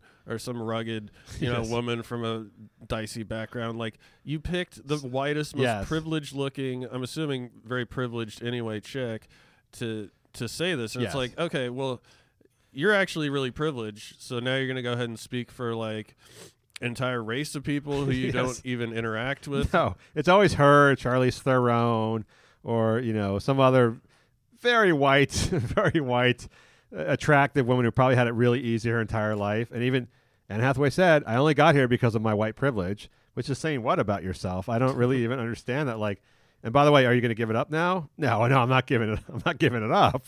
You know, I just want to let you know I got here because of white privilege, but. Uh, I'll be going back to my mansion later on and, and fuck you and fuck you. Uh, I'll And I'm send a winning- yeah. Like, and now I'm winning an award for my white. Like, yeah, maybe you do have white privilege. Like if you were really, if you really felt bad, like if you were, say, part of the apartheid movement in South Africa, and you were part of the the Kirk, the, the the boards or whatever, and you had like oppressed blacks for the first thirty years of your life, and like taken their property and done all this horrible stuff, and you really had a had a you know a come to Jesus moment, felt really guilty about it, you might consider like I don't know, teaching in downtrodden areas, doing building homes in areas for or doing civil rights actions or becoming a paralegal or legal and doing like actual work to help people. But no, you're just going to talk about how guilty you feel and not change a single thing about your life, which takes away all the argument that you actually believe what you're saying that you're saying. Yeah. And you're just saying it. It would be very mentally unhealthy, I think, to think that your race is a horrible race, no matter what that race is. Like your immutable qualities make you horrible. Like, like I'm a white, I'm cisgendered, I'm straight, I am evil. like that's just not a good way to think about yourself. You could drive yourself nuts. I agree. Yeah, that's not productive, and uh, It's all fake, obviously. it's just, but it's this is it, I- every day there's a story, and I'm going to lead right now into our email from from uh, Ryan about uh, Dan Fogelman. So Dan Fogelman is this director. You don't watch This Is Us on NBC. We've already established that you don't watch a show where people cry every single week to watch normal people's lives. I don't know why. Why would you watch a show about normal people's lives as opposed to just calling like a relative? just saying like, hey, remember when we used to do this when we were kids? Like, why not just have your own happy family memories? so it's people like I can't pay the electric bill, and I got a lump on my neck. I don't know what it is. Yeah, and it's it's just women who watch a show because they get caught up in the characters. I I, I have to admit it's it's not it's a semi genius idea for a dramatic arc, which is to show normal people like through their lives as they age, going forward and back in their lives, because it's like fucking beaches. I mean, you can just make everyone cry all the time because you just interweave happy moments with sad moments and make women just fucking go through twenty five hankies of tears, which is porn. It's just a very different version of pornography, which is making people cry. It feels really good. So this guy Dan Fogelman makes the show This Is Us. He's done some stuff for like sap- he's written some sappy Disney movies, and now he has this another movie fucking called Life Itself, because it titles itself Matt have to sound as normal as possible too. Mhm. So it's life itself, Matt. This is actual life. This is how life is. In case you're not sure how life works, you can see a movie about it. Life Yes. itself. Yeah. In case you're not sure how like marriages and failed marriages and and uh, people getting sick or people having accomplishments or people dying prematurely. In case you're not sure how that works in real life, you can watch a movie about it. Just to walk through the, Yes. the Hallmark store. Yes. Cross off every section. and it's it, it, it- I I give him credit again for doing this genre because it clearly works with women. He's made himself. A, he's only 39 years old. He's very successful, but this life itself apparently went too far for everybody, and it was screened at Toronto, and it got the lowest rating from critics of any film they had there because everyone felt like, okay, look, dude, it's one thing to make us cry. It's another thing just to have a movie where you're trying to make us cry and there's no story we give a shit about. This is just like you know, it's just jerking off. This is just a form of jerking off uh, and you didn't really put a lot of effort into this one, and and it got horrible things. So his response was the reason it got a poor critical response is that white male critics cannot understand, cannot deal with real human emotion, and therefore they give this type of work, important work, very low score, very low scores. So, Wow. yes, uh, which is to exclude the fact that like every single critic of all genders and races and demographics all gave it a really low score because it had the shittiest score from everybody. Um, but have we? Like, this is what Ryan wants to know. Have we hit life? Have we hit? Actually, yes. Is this a time you want to punch Dan Fogelman in his remaining genitals? when a white male direct writer director actually cites male white male privilege as a reason why his film isn't working, have we hit the bottom? Is there anywhere is there anywhere else to go with that? Uh, I mean, it's getting pretty ridiculous. Like, I'm trying to just construct like the logic of what he's saying, which is these film critics. So his TV show. Does it matter how a TV show's reviewed? His TV show gets good review has good reviews. So even the critics said like he's trying to do the same thing. They said his TV show does a better job of it. He did a really poor job in the movie of trying to do the same thing, which is just I, I call it beaches. Just like set up people in hospital, sce- you know, hospital scenes where they're dying. Someone you come to love is dying or dies. That's always what happens. And then or there's a break, a sad breakup of a marriage, and the women cry because two people have fallen out of love. Whatever the milestones are that make people cry. First, you have to show a celebration, then you show the sad part. Yeah. And I think it works in the TV show, and it just didn't work in the movie for whatever reason. He just over he way overplayed it, and you when know, it's white guy talking about white guy. Yes. There's no racism or any sense of the person's race involved whatsoever. It's like the most basic like th- conversation of you're just talking about the guy. Like and ideally we all want to talk about the guy if it's a black guy we also talk about but there might be a little something in the back of your head that goes okay it's a black guy so maybe you phrase this a little bit differently right just uh, or maybe maybe the, to like, be decent I think you and I don't believe a lot of this crap. Like when a minority, when a black guy, make, a black filmmaker makes a film, or like what was that movie where uh, the slave revolt movie? 12 was- years a slave No, no, the other one made by the guy who had the rape charges against him at Michigan. Nat Nat Turner. Yeah. That movie was? Uh, and he and he got por- he didn't get good reviews on the film. It didn't do very well, and he claimed like it's just because of you know white America's not ready for this film, whatever else. You and I kind of find bullshit in that, but at least a guy can a black guy can say that, and you can't really say he's totally wrong. Yeah. Because there's maybe the black guy making a movie about black slave revolts. Yeah, maybe there is white America is not ready for that, or maybe there's an element of truth to what he's saying. But when a white dude making white shows for white people says it's white critics who are don't get his work and they're they're and they're they're not white white men are not in touch with their emotions, which is by the way just a racist statement to make. It doesn't really mean yeah what does that even mean Like black men or black men or Hispanic men are very sensitive, very sensitive fellows. the who- ones that fuck in the church basement because they hate gay people. I don't understand. It doesn't even make sense. It's just, but it's just like it's become so in vogue and so just easy to say in Hollywood, white male, that even white guys, white males, are saying this is I'm being being oppressed by white by white ma- by white male society. I mean, just to play devil's advocate, I haven't seen his movie. You will never see it. Um, I haven't seen his TV show, but I have seen some of Tyler Perry's work. Oh, fucking horrible. Um, is it kind of on par with that? Well, Tyler Perry's work is specifically meant for a black audience. So the white critics are, by the way, are not giving Tyler Perry huge reviews just because he's black.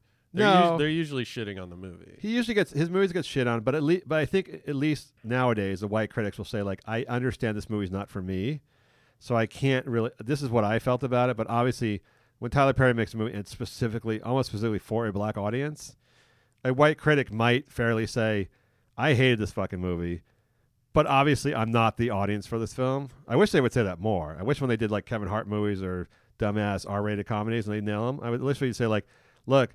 I didn't like this movie, but I'm a fucking loser with no sense of you know, sense of humor. Right. So if you actually like funny shit and just want to escapism, you'll probably like this movie a lot. I wish they would say that. They never do. Right. They're all. I mean, critics are generally assholes. But if you're like a black uh, film critic, which there are, you know, increasingly more of, it, if you were to say, I, I don't think you would say, um, well, I didn't like life itself because it's a real piece of shit. Yes. But you know, white people they like really bad movies Yes. sometimes that are really hokey. And, Yes. Um, the people pour their milk into a pitcher and sit around a dinner table talking, and it's always Thanksgiving for some reason, and the seasons change, and like, yeah, I, I don't think they would say that. I think they'd No. just be like, "This is a crap ass movie for Yes. fucking stupid white people." Yes. which I respect. Yes. I, I just I don't. It's it's become it's amazing like what becomes so common and easy for people to say. Like nobody in Hollywood obviously would say they would be scared shitless to write anything about a black audience or Hispanic audience what- for fear of for fear of you know even that guy we when talked about the Guardian newspaper said like obviously as a man I can't understand this what happens to women that guy and the journalist wrote that Yeah. they're all apologizing for shit they would never do this but the one group and I'm, I don't give a shit about conspiracy theories or feeling oppressed about as a white male but the one group you can blame is white males Right. so much so that even white males are now complaining about white about white male white males Yeah, that's true. White males have it pretty bad if that's the case. we've I think we I think we've hit fucking rock. Why can't anyone just be honest? Like, um, maybe I'm just properly rated. Yes. You know. Yes. Like, uh, you look at uh, like these ratings will come out about basketball players, and you're like, oh, Carmelo Anthony is better. Like, how come no one ever just goes, no, No. I think, uh, Yes. I think I'm third team NBA. Yes. Well, wait, did you see? Uh, speaking of which, you see LeBron is making Space Jam 2? I thought they've been talking about that for a long time. He's actually no, they're going. He's going to be in it, and he's got Michael Jordan agreed to do a cameo, and apparently it's going forward. I I, I insist this movie's going to suck, and it should be counted against his poor finals record. Hmm. that just seems only fair.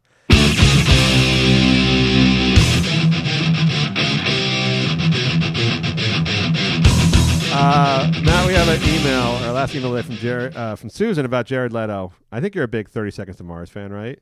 You have most of the posters and the, the fan magazines. I mean, they're actually not as bad as you would think. Like when you hear from a musical from a musical standpoint, they're not horrible yeah, the all. musicality. Yes. musically they sound like a real band. They have well, considering Maroon Five is playing the Super Bowl this year. I know you're excited about that. Yeah, what the I would put them uh, at uh, Maroon Five or above level. I would put them above Maroon Five Yes. and below uh, Gin Blossoms. yes, fair enough. Although they're still alive. Um, so uh, uh, Jared Leto is just weird. I can't tell if he's gay or not. I just don't. I don't. I'm not comfortable when I don't know what a man's, man's sexuality is. I'm, I'm going to admit that now. I don't know if it comes back to haunt me in a, in a Supreme Court nomination. when a guy is like, when a straight guy is extremely effeminate, it bothers me a lot. Uh, not because I think he's going to hit on me or try to have anal sex with me. It just, you know, when I, I can't tell if a woman's like a guy or not, or if I can't tell if a man is like, you know, is gay or just wants to be a woman or not, or if he's just playing it. It makes me sort of uncomfortable. I'm just of the opinion. I think that any man who puts that much effort into grooming themselves Yes. is probably gay. Yeah, but there's also then that whole like James Franco gay baiting thing where like he's always making jokes, you know, like inside jokes about how he loves dudes and stuff like that, and like Yeah, it's, he's probably just I mean, we could break it down. Like I'm sure, like the Scientology thing's probably a point against being straight. Yes, yes. Um, I don't know that much else about him. I- I, think, I think he plays gay guys in movies. like if you're a, if you're a straight dude but gay baiting constantly, do you think that makes you more like like James Franco or Jared Leto? Do you think that makes you more likely to be gay or less likely that you're just playing it and you're less likely to be gay? I would say j- neither. Really? I, I think it's just a weird hobby. Yes. I mean, Well, it's good. It's good for business. Let's put it that way. It's really good for business. if you're doing it in front of a group of people, I would say it definitely makes you more likely to be Yeah. gay. If you're kind of, it's essentially a form of flirting or or or ta- uh, Because if you're like if you're Lady Gaga, you get a built-in gay audience basically. But if you're a guy, you have to get a gay male audience. You have to do the gay baiting stuff, right? you got to play hard to get. Yes, but you got to look like you're attainable in some level. Yeah. Um. So I mean, they like Lady Gaga because she's just seems like she's a gay, a best gay friend or whatever, gay bestie or whatever. Like she understands gay people. She's actually they're not sexually interested in her as a gay male. Is it just because she wears costumes? Well, I think she sings about struggle. It's like she sings about struggle. She wears. She's very dramatic. Wears costumes, and she does do LGBTQ Uh, outreach stuff all the time. And she has very showy songs. Very that gay but she also like. does like all this celebrity charity events Yeah, and all the yeah, other stuff too. Uh, so Jared Leto's been walking around uh, Hollywood with this pink sweatshirt on, and his his uh, beef now is the fact that he wa- he walked the runway in New York Fashion Week a couple weeks ago, uh, which I believe is the most sexist event in the history of the uh, universe, but nobody will call it that because it's only beautiful women walking out to show other women how to rob money from them for things that will never make them feel good or be pretty or be pretty. Uh, it's the most superficially based money robber of women in the entire world, and no one seems n- n- women don't seem to care. Men aren't involved at all. Straight men are not involved at all. But it's probably the most patriarchal thing ever invented. Um, so Leto walked for some male Versace or some thing like that, And he was pointing out how much more money the women make, the celebrity models make. It's all Kendall Jenner and uh, what's her name, Tom Brady's wife. I'm gonna call her Tom Brady's wife, Gisele. Gisele Bündchen. Uh, Hadid daughters or sisters, whatever the hell they are, the Jenners. Uh, they all make a, a Chrissy Teigen. Chrissy Teigen made fourteen million dollars last year from modeling. Huh. How is that even possible? She's neither tall, nor particularly attractive, nor talented, She yeah, she doesn't have a model type body. or looks, or anything. It's I mean, weird. it, it just it's, what is she modeling for? just it, you know what it is Sears just her social me- her social media presence. Right. She has a huge social media presence, but 30, uh, crazy. So well, she kind of has an angle that she's the one model with a personality. Yeah, that's pushing it a little bit. She has more personality than Jenner sisters. I'll give her that. Yeah. Sort of like the way you rank Thirty Seconds to Mars, below Gin Blossoms and above above Maroon Five. Below a normal human, but above, you know, Yes. Kendall Jenner. She came out this past week, by the way, and admitted that she had a drinking problem uh, after she had her, her babies, which is not that odd since she had a drinking problem before she had the babies as well for a long time. Is she the one that was drinking wine while she was breastfeeding? Or is Uh? I don't think she did. She didn't cop to that. She was. I mean, all I remember from early days of Twitter was she would be drunk every night and she would just swear at people, and she'd talk about how much she was drinking and she'd swear at people and talk about her vagina. So And- that's kind of it's kind of fun. It was really fun, actually. She was a great. She was like that best friend girl thing where she would get party with you and she would talk about drinking beer and like you know how many she had just had six beers and she just pissed herself and then would say fuck off to some celebrity or whatever. It was kind of fun. Yeah. Uh, now she's doing mom books or whatever the fuck she's doing. So Jared Leto was pointing out the fact that all the women make all the money in the fashion business. He's wearing a sweatshirt that just has printed like a protest shirt. the basically. top, yeah, and the back of it had the top Printed five salaries. The salaries of the top five female models, who are all cele- they're not even real models. I guess they're celebrity models. So it's not quite a fair comparison because they're making money off their fame, not their talent. Um, so it's a, it's a little bit different. Uh, but he also makes money. He gets hired because of his fame as well. And so he was showing how all the money is in the in the business, in the fashion business, modeling business, all going to women, and men get paid about five cents on the dollar. Forget that seventy eight cents or eighty six cents. They get about five cents on the dollar compared to women for modeling. And now uh, Susan wants to know: uh, Is he, is Jared Leto such a douche that it doesn't matter? that He's actually making a good point, which is also a good point. He is a huge douche, but isn't he not making a good point, Matt? In that when they all this discussion of gender pay gap, of course, in Hollywood especially, because that's where we live, it discounts every single facet of commercialism that involves women getting paid more money than men, but focuses on like a very narrow construct of places where men might get paid more than women. Yeah, we pick the fields where men make marginally more Yes. than women for whatever reason, usually just because they work more. And uh, yeah, but when a woman makes more than a man in a certain field, it's just like, well, why would you ever bring that up? That's And that's just what we do. or even a field that is really just for women only. So, you know, like when Serena Williams was complaining, like at, at Wimbledon, she got one point six million dollars for winning, and the male got like three point one million or whatever it was. But then she goes and signs a thirty million dollar deal with Nike, which is not available, by the way, to any other male tennis player or any other female tennis player for that matter. Yeah. she's making. They're making so much. Jennifer Lawrence, when she complained about making a million dollars less than whoever it was in the in in in, um, in that movie, um, what was his name, Jeremy Renner, or whoever it was. Yeah. She made twenty two million dollars that year on on like perfume endorsements and fashion endorsements around the world. Jeremy Renner doesn't get that. He's not he's not getting massive like cologne endorsements or fashion endorsements. He, I'm sure he, he does fine himself, uh, or Bradley Cooper does fine himself, but they're not getting huge deals like that because those industries are dominated by women because women the, the, the business itself is just driven so much more by female shoppers. Yeah, and, and I mean even so like let's just discount like the STEM field of science and engineering like because women can't be in that. Purely Yes. relegate it to entertainment, right? Yes. So there's like this huge to do when there's like more men nominated for, you know, best director or, or, or best song, right? It's like, oh, there needs to be equal representation. Uh, I mean, this is just not right. We have to have just as many women as men. And, and in sports, we, need, we always need just as many women as men succeeding. But then when there's, you know, a thing like pop music where the biggest stars are all women, All women, or yes. modeling, or like you said, endorsements, or any number of other uh, similar things. It's like, uh, why would you bring that up? yes, we want to have it both ways. That's obviously the goal, and and it seems like it's succeeded in that you're not. I mean, There can't there can't be any better commercial position to be in than to be a hot woman. Could there? I mean, that's just like there's no way that hot women don't dollar for dollar make more money than anybody else in any other demographic in this business. I mean, being a being an attractive woman is just it's like a huge huge advantage money making wise. Yeah, no matter what field you're in. Yeah, and being a good looking guy probably helps too, but it's just not the same. I mean, being a Beyonce or being a Jennifer Lawrence or being a you know Sofia Vergara who makes who makes is the highest paid person on television from all her deals she gets.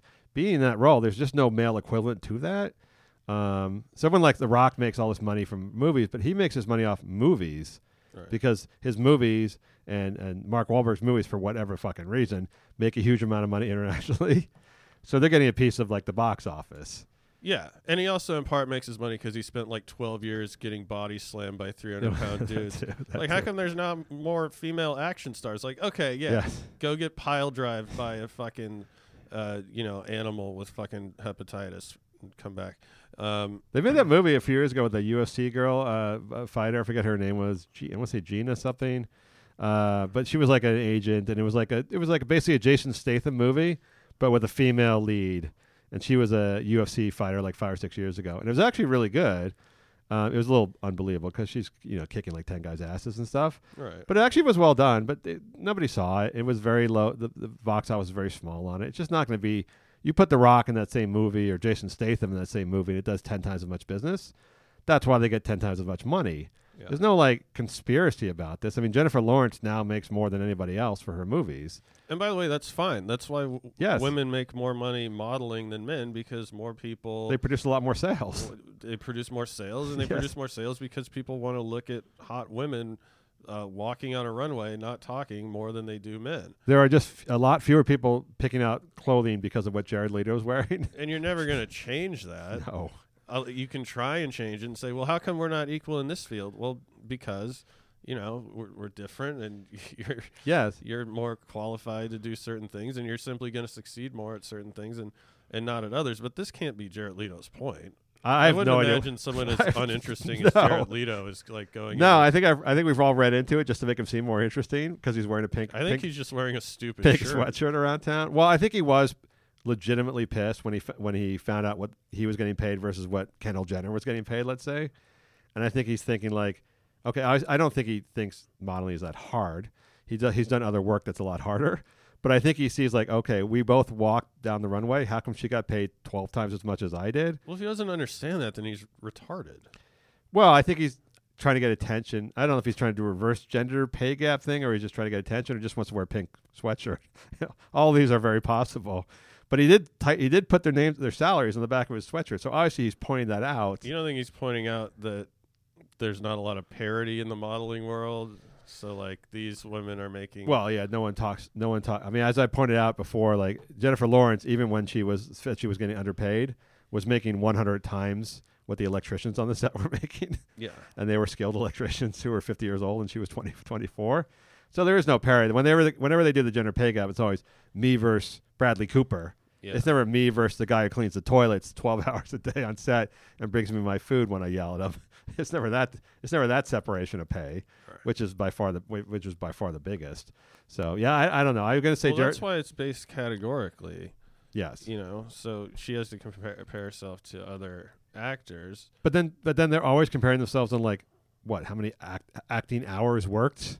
How many? How much craft went into your work, into your production? I mean, clearly people are paid. A-listers are paid based on their box office worth. Yeah, I, but I'm saying if you're if you're um, a female electrician and you are in the same union and as a male Oh, yes. electrician and you earn less, it's simply because you took more time off or a variety of other reasons. Actually, Like- I think it's probably in most unions now. It's probably illegal to do that. Generally, most of those, most of the union jobs and public jobs, it's totally. They're all classified jobs. I just mean your check is a hundred bucks less. Maybe, yeah. uh, any given week. It's just because of something you did, but Well, I don't- obviously that doesn't apply. Like no one's playing, uh, you know, cover songs at a bar and saying, "How come I'm not making as much as Lady No. Gaga No. for doing Staples?" Although it should be. because we're both singers. I- I, mean that's the argument with the models. Well, I, d- I do believe gender pay, there is a gender pay gap at the very bottom. As always, it's at the very bottom rungs of the socioeconomic ladder. I'm sure like the female farm workers are getting fucked over more than the male farm workers and stuff. Right. I'm sure there's bosses that are doing that just because they can get away with it. I have no doubt that goes on. Um, I mean, I've read stories about the female farm workers. It's fucking horrendous what they do to those ladies. Yeah. I mean, they're taking advantage of, but it's not Hollywood millionaires. It's just not where it's happening. That's not just not where the horrible discrimination is taking place in our society. But those are the people that we get stories written about him. So good, uh, good, good, good sweatshirt, Jared. But I'm going to agree with the students and say he's such a douche. I don't care what he's what he's trying to say.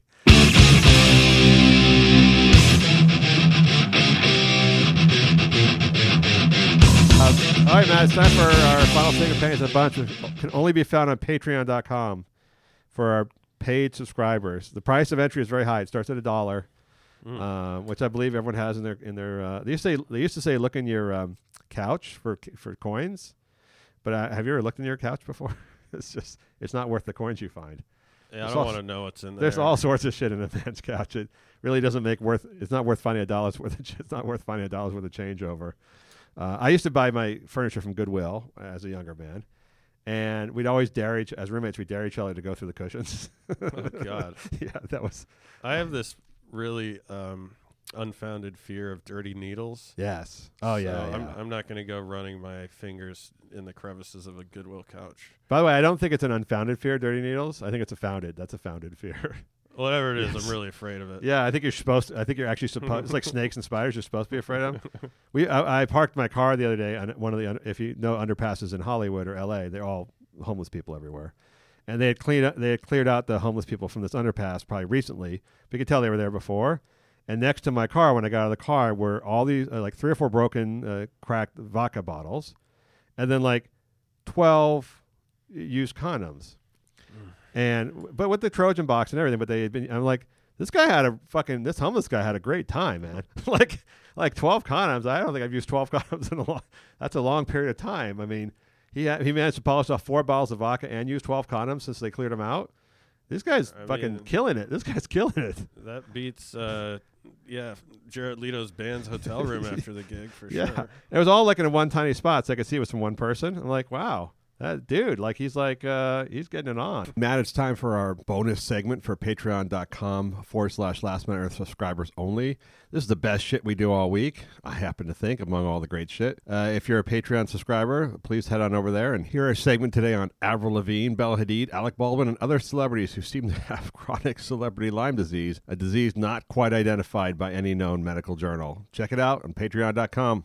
All right, Matt, that's our show for today. You got something you wish to uh what do you got? Your secret is your secret announcement coming out yet? No, not yet, but next next week. I'm on mattralston.net. Are you changing genders? That would be just please say you are.